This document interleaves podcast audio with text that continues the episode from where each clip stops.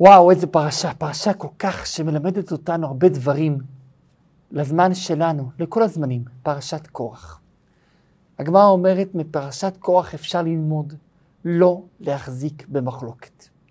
אנחנו רואים כמה משה רבינו מתאמץ לא להחזיק במחלוקת, גם אלה שיצאו נגדו ואלה שרודפים אותו. עדיין משה מנסה להחזיר אותם, לקרב אותם, כדי לא להחזיק במחלוקת. יש הבדל בין ריב למריבה. אומר אור החיים הקדוש, ריב קורה שלפעמים יש ריב, אבל שלא יהיה לזה המשך. קורה שמישהו חלק על מישהו, יכול לקרות. זה לא טוב, אבל קורה. השאלה היא, למרוח את זה? להפוך את זה למריבה? או לקטוע את זה, לעצור את זה? אז קרה שהיה איזה ויכוח, אבל אם אנחנו ממשיכים את זה, וממשיכים וממשיכים, זה כבר נקרא להחזיק במחלוקת. צריכים ליזום, לקום, לעצור את המחלוקת. וזה מה שמשה רבינו מלמד אותנו לעשות. הפרשה שלנו היא פרשה שנדרשת יפה מאוד במדרש רבי תנחומה. כשמסתכלים בנחמה, רואים את הנחמה שיש כאן בפרשה שלנו, את המסרים שיש כאן, וגם את התקווה, כמו שנראה בהמשך. מה הסיפור של הפרשה? קורח היה איש עשיר, הוא מצא את המטמוניות שהטמין יוסף הצדיק. עושר מטורף היה לו. 300 פרדות לבנות לקחו רק את המפתחות של האוצרות שלו. ואותו קורח היה מגיע לבית, ובמקום לשמוע על ההצלחה שלו, גם הכלכלית וגם הרוחנית, כי הייתה לו ישיבה, ישיבה שבה למדו תורה, וגם במעמד שלו, הוא היה בן לוי, הוא מעמד מעל כל העם. במקום זה, מה הוא שומע? תלונות. אשתו אומרת לו, תראה כמה אתה לא שווה. כמה פראייר אתה, אתה לא שם לב איך כולם עוקפים אותך. הנה, תראה את הבן דוד שלך, משה רבינו. משה רבינו מינה את עצמו למלך. את אח שלו מינה לכהן גדול. את הבנים של אח שלו לכהנים. אתה היית אמור להיות הבא בתור, כי אתה בן דוד לפי הסדר, אתה הבא בתור. במקום זה הוא עוקף אותך והולך לבן דוד הצעיר, אליצפן, הבן של עוזיאל הדוד הקטן, ואותו הוא ממנה להיות נשיא שבט הקהתים. מה קורה לך? שים לב מה קורה כאן. אתה לא שם לב שעוקפים אותך? וגם, כשמגיעה תרומה לכהנים, מעשרות, אמנם ללוויים, אבל אתם צריכים להביא מתוך המעשר עוד מעשר לכהנים. וגם, אתה זוכר שכשנהיית לוי, מה הוא עשה לך? הוא הוריד לך את כל השערות. איזה שיער יפה היה לך, בעלי. את הכל הוא גזז לך. והרים אותך הניפו אותך כמו שמרימים צואה ומעבירים אותה ממקום למקום. כל דבר אפשר לדמות איך שאנחנו רוצים. אפשר להגיד, הרימו אותך כמו שמרימים יהלום, אפשר להגיד כמו שהרימו, כשמרימים צואה, הדימוי ב- בידינו. וכוח שומע את זה וזה נכנס, וזה חודר וזה מחלחל. הוא אומר לו כוח, רגע, אבל גם לא, משה גם לא הורידו את כל השערות, וגם אותו הניפו. כן, אבל משה, אין לו שיער יפה, לך היה שיער יפה. אז משה רצה, אמר בוא נוריד את השיער של קורח, אמר תמות נפשי עם פלישתים. כמו ששמשון מת יחד עם הפלישתים, משה אמר אני מוריד לעצמי את השערות, העיקר שלקורח לא יהיו שערות. בוא תבדוק את משה. תיקח את הישיבה שלך, תלביש אותם טלית שכולה תכלת, תשאל אותו, נראה אותו. טלית שכולה תכלת חייבת בציצית או לא חייבת בציצית? באמת קורח עשה את זה, שאל את משה רבינו. משה אמר לו, חייבת בציצית. הוא אמר, זה לא הגיוני. הכל תכלת, המטרה של התכלת להזכיר את רקיע השמיים. אז למה צריך ציצית? בית מלא בספרי תורה. צריך מזוזה או לא צריך מזוזה? והיא תגיד צריך. זה לא הגיוני. הרי המזוזה זה סך הכל שתי פרשיות קטנות מתוך ספר התורה. הבית מלא בספרי תורה, אז מה ההיגיון? בעצם, בדברים האלה קורח מעביר מסר. אם כל העדה קדושים, כולם צדיקים, כולם עושים מצוות, שזה התכלת, למה צריך מזוזה? למה צריך מנהיג? אותו דבר אם כל העדה לומדים תורה, כולם כמו ספרי תורה, למה צריך את המזוזה בשער, את המנהיג בשער? זה בעצם מה שלקורח הפריע. שוויון, קומוניזם, אין יותר ופחות. אין מישהו ששווה יותר ומישהו, כולם תכלת, טלית שכולה תכלת. כולם ספרי תורה. אין יותר ככה וככה וככה. זה נשמע טוב, אבל זה לא טוב. כולנו יודעים שיש הבדלים בין בני האדם. כולנו זוכרים את הניסוי הגדול בהיסטוריה בנושא הזה, המהפכה הקומוניסטית. כשהבולשביקים עלו ברוסיה ועשו שכולם שווים, זה לאכל כישלון חרוץ, כי לא יכול להיות שמנקה רחובות יקבל כמו פרופסור אותו שכר. לא תהיה מוטיבציה ולא יהיה שום דבר. וכוח הולך ומשכנע אנשים. דבר ראשון, את מי הוא לוקח? את השכנים שלו, אוי לרשע אוי לשכנו. השכנים שלו היו שבט ראובן. את מי הוא לקח? את דתן ואבירם. דתן ואבירם, מי הם היו? צמד חמד לרעה. איפה יש מריבה הם שמה. אם יש מריבה ולא קראת להם, הם נפגעים. למה לא קראת לי למריבה? זה, אלה היו דתן ואבירם. ואותם דתן ואבירם לקחו שכן נוסף בשם און בן פלט. אבל הוא נעלם, לא רואים אותו בהמשך. למה? כי כשאון בן פלט חזר חזרה לבית ומספר לאשתו שהוא היה בתוך ארבעה שעשו הסכם למרוד במשה רבינו, אומרת לו אשתו, תגיד, אתה בסדר? מה יצא לך מזה? הרי אם משה הוא המנהיג, אתה תלמיד. ואם עכשיו תצליחו במרד וקורח יהיה המנהיג, אתה תישאר בדיוק באותו סטטוס. תישאר תלמיד. אז מה הרווחת מזה? הוא אומר, וואו, את צודקת, אבל כבר נשבעתי להם שאני איתם ביחד, מה אני עושה? היא אומרת, אני יודעת שכל העדה כולם קדושים. תן לי לטפל בזה. השקטה אותו יין חזק, נשכב לישון בתוך האוהל ונרדם, והיא עצמה התיישבה בפתח האוהל והורידה את כיסוי הראש שלה. כל מי שמגיע רואה אותה עם שיער פרוע, אומר, וואו, הולך אחורה. למה? כל העדה, כולם קדושים, כולם שמרו על צניעות. ואז ככה הצילה אותו. וזה מה שכתוב, חכמות נשים בנתה ביתה, ואיוולת בידיה תהרסנה. חכמות נשים בנתה ביתה, זו אשתו של און בן פלט, שהיא בנתה את הביתה, הבית שלה בזכות החוכמה. ואיוולת בידיה תהרסנה, זה אשתו של קורח, שעשה את הכל בגלל טיפשות. שמעתי מסבא שלי עליו השלום, פתגם נהדר. כתוב חכמות נשים בנתה ביתה, לשון רבים. למה חכמות לשון רבים? הרי זה מדובר על אישה אחת, על אשתו של און בן פלט. איוולת בידת ארסנה זה לשון יחיד. אלא כדי להרוס מספיק טיפשות של אישה אחת. כדי לבנות, אז זה לא רק שאישה בנתה, זה גם המטען שקיבלה מאימא שלה, ומהסבתא שלה, ומהסבתא רבא שלה. כל החוכמה של אנשים שעבר מדור לדור, זה מה שבונה את הבית. וזה מה שאשתו של און בן פלט עשתה. היא בנתה ביתה. וזה לא רק אישה, זה יכול להיות כל דבר. אתה שומע את אשתך מספרת משהו, ומספרת משהו שעבר עליה, אתה יכול להעצים אותה, להגדיל אותה, ואתה יכול להוסיף אש למדורה, זה יכול להיות גם בין חברים, זה יכול בכל דבר ודבר. תמיד להוסיף, תמיד לבנות, תמיד להגדיל, לא חלילה להחליש, להפיל, להוריד. ואז קורח הולך, ויקח קורח, קורח מלשון קרחת. הוא עשה קרחת בעם ישראל.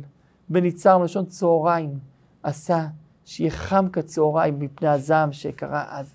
בן קהת שהקעה את שני מולידיו, הם התביישו בו, ההורים שלו, הסבים שלו. בן לוי שנעשה לוויה בגיהינם. למה לא כתוב בן יעקב? יעקב ביקש שהוא לא יוזכר פה.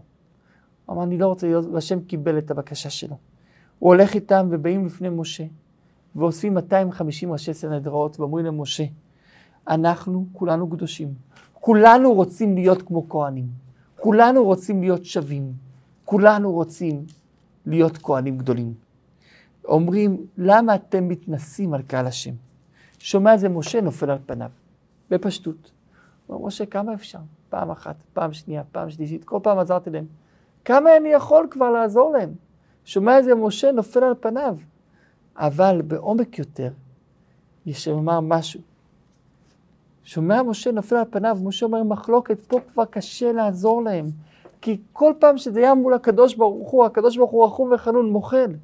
ולכן אולי אפשר לומר שמשה אומר להם, לא עלינו תלונתכם, תתלוננו על השם, שלא יהיה מחלוקת, אז יהיה אפשר קל להתיר את זה, לפתור את זה.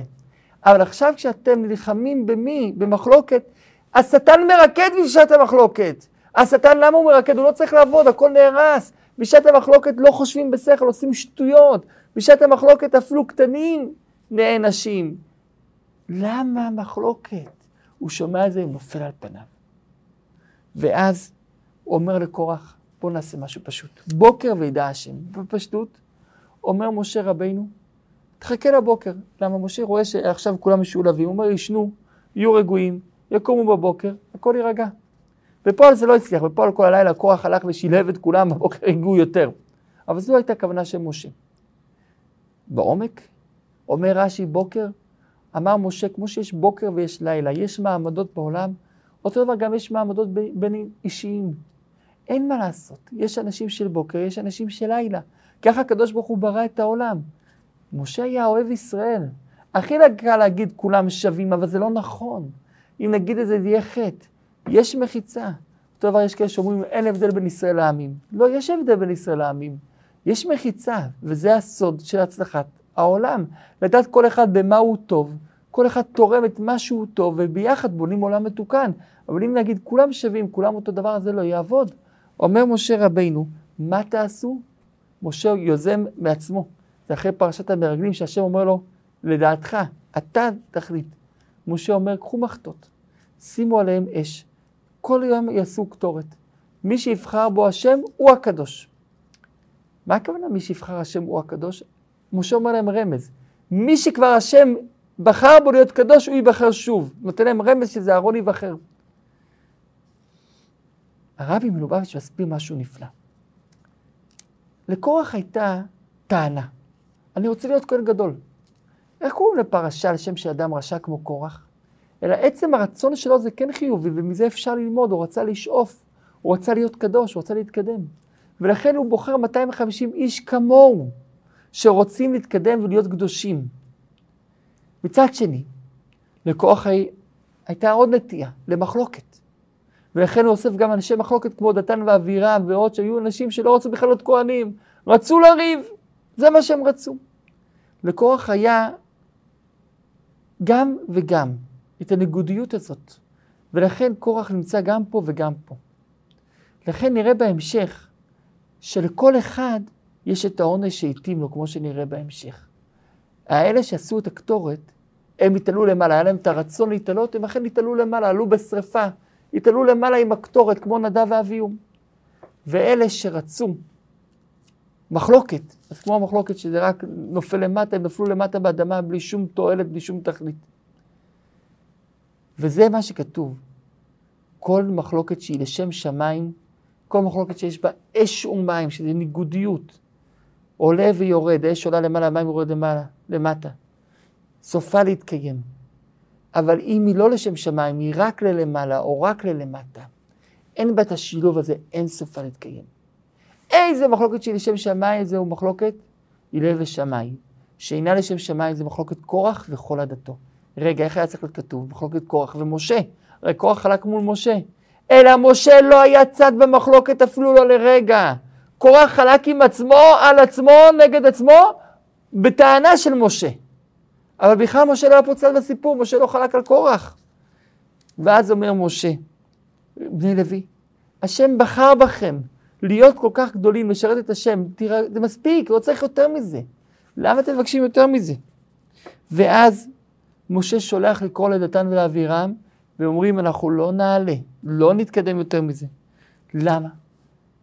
לא מספיק שהוצאת אותנו מהארץ ועכשיו אנחנו מתים פה במדבר, הוצאת אותנו מארץ מצרים, לארץ ישראל אתה לא מביא אותנו.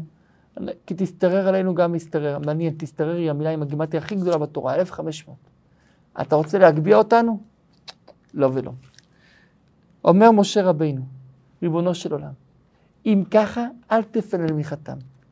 אל תקבל את החלק שלהם בקורבנות הציבור. משה אוהב ישראל, הוא רצה את טובתם, הוא מנסה להחזיר אותם בתשובה. אבל אם לא, אל תפנה לקורבן שלהם, אלא לא תקבל את מנחתם. ואז אומר משה לקורח, מחר בבוקר תבואו, כל אחד תחזיקו איש מחתתו, שימו להם קטורת, מי שהשם מקבל הוא הקדוש, ואכן כך הם עושים, ואז הקדוש ברוך הוא יורד, והקדוש ברוך הוא אומר, צאו משם, אני אהרוג את כל העדה ברגע אחד. משה לא הבין מה הכוונה של השם. האם כל העדה הכוונה לכל עדת ישראל, או לכל עדת קורח, ה-250 איש ועדת קורח. ולכן משה נופל ואומר, כאלה אלוקי הרוחות, אתה יודע ללכת כנגד רוחו של כל אחד ואחד. מלך הגיל לא יודע ללכת כנגד רוחו של כל אחד, אתה כן יודע. האיש אחד יחטא ועל כל העדה תקצוף, אומר לו הקדוש ברוך הוא לא. זה לא איש אחד, זה רק, זה שלושה. כוח דתן ואבירם, ואני יודע, נכון, אני לא התכוונתי חלילה להרוג את כולם, אלא רק את אלה שחטאו.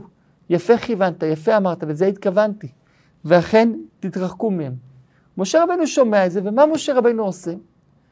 במקום להתרחק ולא לדבר איתם, משה רבנו עושה סיבוב, לדבר איתם אסור לו, כי אמר לו, אבל הולך לפניהם. למה הולך לפניהם? הוא אומר לפחות שיישאו לי פנים, שיקומו לכבודי. למה? מה ההיגיון? כדי שיהיה להם איזו זכות קטנה, ואז אולי השם לא יהרוג אותם, אלא הזכות הזאת תהיה להם כדי להגן עליהם. אבל משה הולך לשם ועובר, והם לא קמים. ואז משה מבין שאין להם שום סיכוי. נתן ואבירם לא קמים. ואז משה אומר, תתרחקו משם, סורו נא מעל אוהלי הרשעים האלה, כי השם אמר להתרחק, כי הולך להעניש אותם. בתגובה דתן ואבירם יוצאים החוצה עם נשותיהם ועם טפם, ואומרים בחוצפה למשה רבינו, לא מפחדים ממך. מחלוקת, מחלוקת גם כן קטנים משתתפים במחלוקת, גם הם נענשים במחלוקת. עד כמה קשה הכוחה של מחלוקת. בדרך כלל מענישים רק מגיל 20, חוץ ממחלוקת, שגם ילדים קטנים נענשים. ואז אומר משה רבינו, תראו, בואו נעשה כזה דבר. אם תמותו מוות רגיל, לא השם שלח אותי. אבל אם תמותו מוות שלא היה מעולם, בריאה שהשם ברא, בששת ימי בראשית, האדמה תפתח את פיה, ואם לא עכשיו זה ייברא. אז תדעו שהשם שלח אותי, ולא מעצמי. עשיתי את הנפוטיזם הזה ובחרתי באהרון ובבניו, אלא השם בחר בי באהרון ובבניו, לא, בכלל לא הייתי פה צד בזה, לא אמרתי כלום, השם בחר. ובאותו רגע האדמה פותחת את הפה, ונופלים כולם לתוך האדמה. קורח, משפחתו של קורח, ילדיו, דתן, אבירם, כולם נופלים לאדמה. לא רק זה, גם הרכוש של קורח, כל הרכוש שנפל לאדמה, כל העושר הגדול נפל לאדמה. אפילו מחט שהיא הלווה אותה למישהו אחר, יצא מתוך הבית של מישהו אחר ונפל באדמה. הגמרא מספרת, הרבה שנים אחרי זה, 1800 שנה אחרי הסיפור של קורח, רבא בר בר חנה הלך במדבר, פגש אותו סוחר ערבי, אמר לו, אתה רוצה לשמוע משהו? הוא אומר לו, כן. הוא אומר לו, בוא, בוא, בוא, תשמע משהו. הוא אומר לו, בוא, לקח אותו, הוא אומר לו, אתה רואה שמה? מה אתה רואה? הוא רואה עמוד עשן יוצא מתוך האדמה מחור קטן, משני חורים קטנים. אמר לו, אתה רואה, זה המקום שנבלעו כוח ועדתו. בוא תקשיב מה הם אומרים. איתה את אוזנו ושמע, שהם אומרים משה אמת ותורתו אמת, והם שקרנים. אומר לו הערבי, כל חודש השם מוציא אותם מהגיהינום, שם אותם פה, הם אומרים את זה, ומחזיר אותם חזרה לגיהינום. בני קרוח עצמם לא מתו. למה? כי הם ערערו תשובה, ולאחר מכן הם יצאו משם. למה הם נפלו? כי התשובה הייתה בתוך הלב, אז לא ראו את זה. אז לכן גם כן קיבלו עונש רק למראית עין. הם נפלו, אבל רק למראית עין, כי הם באמת יצאו משם אחרי זה. אבל השאר נפלו ונפלו. קורח עצמו, מה קרה לו? בפשטות, קורח נפל. אבל אם נעיין טוב טוב בפסוקים, לא נראה שכתוב שקורח נפל. מה קרה לקורח? באותו זמן שקורח נפל, העדת קורח נפלו לאדמה, באותו זמן היא ירדה אש מהשמיים, ושרפה את כל 250 איש מקריבי הקטורת. כולם התעלו למעלה. קורח היה איתם, עם ה-250 איש האלה. אז גם הוא נשרף. גם לא כתוב שקורח היה שם. אבל בפשטות הוא היה שם, אז מה קרה לקורח? גמרא מביאה שתי דעות. דעה אחת, קורח לא נשרף ולא נבלע. אלא אחרי זה מת במגפה שנראה בהמשך. דעה שנייה אומרת, קורח גם נשרף וגם נבלע. למה? כי כמו שאמרנו קודם, אומר הרבי שלקורח היו את שתי התנועות בנפש. הוא גם היה במחלוקת וגם היה רוצה להיות כהן גדול. לכן הוא קיבל את שתי העונשים, הוא גם התעלה למעלה וגם נפל למטה. את שניהם הוא קיבל. איך זה קרה? הוא נשרף, ואז הוא התגלגל, התגלגל, התגלגל ונפל לאדמה. שניהם קראו לו. לאחר מכן, אחרי שכל ה-250 איש נשרפו וכל תת כוח נפלו באדמה, אומר הקדוש ברוך הוא למשה, קח את כל המחטות שלהם, הם קדושים כי עשו בזה קטורת, זה כן היה קטורת. אפשר ללמד עליהם זכות, הם רצו להיות כהנים, אז זה כמו בבית מקדש השני, ששלוש מאות ומשהו כהנים היו, כי כל שנה היה כהן גדול, ואז היה נפטר בקודש הקודשים כשהיה נכנס, ובכל הבא אחריו ידע שהוא ימות בקודש הקודשים עם הקטורת, ובכל זאת הוא עשה, הוא אמר, שווה לי להקטיר קטורת פעם אחת ואפילו למות. אותו דבר גם כאן, זה מה שקרה. הם ידעו שהם הולכים למות, אמרו, שווה לנו למות פעם אחת, להרגיש את הקטורת ולמות שווה את זה, מאשר לא להקריב, להקריב קטורת בכלל. לכן השם אומר, זה קדוש, כי הכוונה שלהם הייתה טובה. הקטורת, נכון, הם עשו חטא, אבל הכוונה הייתה טובה, הקטורת כן ניתן להם קטורת אמיתית, קח את המחטות הזה, את הקטורת תזרע אותם לאדמה, ואת המחטות תהפוך אותם ציפוי למזבח הנחושת סימן, לא למרוד בכהונה, לא למרוד בהשם יתברך. זיכרון לבני ישראל לדורותם. ואז פתאום כל העדה עוד הפעם עכשיו, פעם שלישית, נגד משה ואהרון. מה הטענה עכשיו? אתם הרגתם את עם השם. הנה, בגללכם הם מתו. מה עכשיו? אומר הקדוש ברוך הוא, פתאום יורד לשמה, למטה, ואומר הקדוש ברוך הוא, תצאו מתוך העדה הזאת, ואכלה אותם כרגע.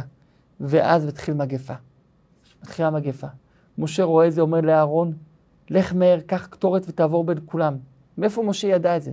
כשמשה עלה למרום לקבל את התורה, כל מלאך הביא מתנה למשה רבינו. הגיע מלאך המוות, השטן. אומר, איזה מתנה אני אביא למשה רבינו? אני כולי רע. אומר, אני אביא לך מתנה, איך עוצרים אותי? קטורת.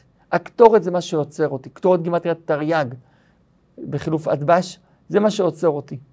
ואכן משה רבינו אומר לאהרון, מהר קח את הקטורת, אהרון מהר לוקח את הקטורת, ואז הבינו, הקטורת זה לא מה שהורג, הקטורת להפך היא מחיה. עד היום סגולה להגיד פתאום הקטורת עוצר ממגפות, לכן אומרים את זה שלוש פעמים ביום. לפני שחרית, אחרי שחרית ולפני מנחה. לך תעבור בין כולם, תעצור את המגפה. אהרון לוקח את הקטורת, עובר בין כולם והמגפה נעצרה, ובינתיים עד שהוא עבר מתו 14,700 חוץ מהמתים על קורח, ואז המגפה נעצרה. אומר הקדוש ברוך הוא למשה, עכשיו בוא נחזק את ה... כולם יראו שזה אהרון. כל שבט יביא מטה, ואז יכתוב את השם שלו על השבט. גם אהרון יביא מטה, יכתוב את השבט לוי, וישים את כולם בקודש הקודשים. המטה שיפרח זה המטה של יהיה הכהן הגדול. ואכן כולם שמו שם 12 מטות, המטה ה-13 של אהרון, ולמחרת באים ורואים שהנה המטה של אהרון הוציא פרחים עם ציץ ועם שקדים, הכל הם ראו מסביב, את הפרחים, ציץ והשקדים ראו הכל מסביב, ואז הם הבינו שזה מי שהשם בחר בו. ואכן, כולנו, כולנו, כולנו. אומר עכשיו עם ישראל מגיעים עוד פעם, אומרים, מה יהיה? עוד פעם נמות, עוד פעם נמות. אומר הקדוש ברוך הוא, לא. תעשו שמירה, הלווים ישמרו מסביב. לשמור על הקודש, לא להתקרב למקדש, לא להתקרב לטענות נגד הכהנים והלוויים, וככה לא ימותו. וזר הקרב יומת, אבל הם ישמרו שלא יהיה זר הקרב והם לא ימותו. ואכן שבט לוי, יחד עם הכהנים, מקבלים את האחריות לשמור על המקדש, לשמור על המשכן, שאף אחד לא יתקרב. במקביל אומר הקדוש ברוך הוא, לחזק את מעמד הכהונה, 24 מתנות כהונה. למה 24? מכיוון שלקחו מהלוויים, אז כל אחד שגזל מהם צריך לשלם כפול, פי שתיים. ולכן 12 שבטים, 24. אז 24 מתנות כהונה לתת ללוויים, והתורה מונה את ה-24 מתנות כהונה. זרוע, לחיה עם קבע ועוד ועוד, 24 מתנות כהונה, וזה מחזק את מעמד הלוויים, וזה שומר את מעמד הכהנים, וזה שומר על עם ישראל שלא יהיה שום תקלה. ההפטרה שלנו הפטרה מיוחדת. ההפטרה מספרת על שאול ושמואל.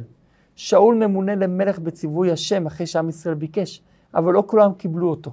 ואחרי ששאול הולך ונלחם בנחש העמוני ומנצח במלחמה, אז מגיע שמואל ומציע הצעה. אומר, עכשיו זה הזמן לעשות המלאכה מחדש מרצון.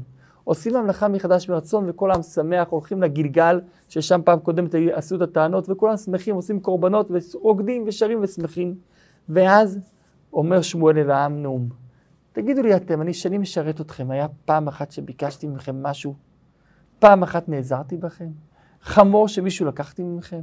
לא. אז למה אתם ככה? למה אתם מתלוננים? הרי ביקשתם מלך, והשם לא אהב שביקשתם מלך. למה השם לא אהב שביקשתם מלך? מסביר הרבי מלובביץ' באחד מרשימותיו, שמלך זה דבר מאוד טוב, כשרוצים את זה בשביל ציווי השם, להתקרב לקדוש ברוך הוא, אז המלך מכוון אותנו לקדוש ברוך הוא. אבל כשהם רוצים את המלך, לא בשביל זה, אלא להיות ככל הגויים, זה הפוך ממה שהתורה מצווה, שום תשים עליך מלך. ולכן מה שרציתם מלך לא טוב. ולכן, הוא נותן להם שמואל סימן, אומר להם שמואל, תראו איך הקדוש ברוך הוא דאג לכם, הביא לכם את גדעון, שקוראים לו פה ירובל, את שמשון, קוראים לו פה בדן, הביא לכם את כל הנביאים, את כל להגן עליכם כל הזמן, ואתם מרדתם בהשם. השם שמע לכם, אתם מרדתם. הנה, עכשיו תראו דוגמה, עכשיו קציר חיטים ירד גשם, תראו שזה מהשם. ולכן, מה? עם ישראל אומר, חטאנו, באמת לא עשינו טוב כשרצינו מלך. לא רצינו את המלך לשם שמיים, רצינו את המלך לשם להיות ככל עמים, לא עשינו טוב. אומר שמואל, לסיכום, אם תשמרו את מצוות השם ותשתמשו במלך הזה לטובה, זה אכן יהיה טוב. כמו דוד המלך, כמו שאול. אבל אם תשתמשו את זה בשביל רצונות אישיים, להיות ככל העמים, לאום נוסף, זה יהיה לא טוב. העם מקבל את זה, ואכן העם מקבל את זה ומסיים את ההפטרה, כי לא ייטוש השם את עמו, השם לא יעזוב את עם ישראל. השבת תמיד זה בסמיכות ליום ההילולה של הרבי מלובביץ', ג' בתמוז. הפרשה שלנו מלמדת אותנו להתרחק ממחלוקת. השיחה האחרונה שהרבי דיבר זה על אהבת ישראל, להתרחק ממחלוקת. זו הצוואה הרוחנית של הרבי, להיות באהבת ישראל.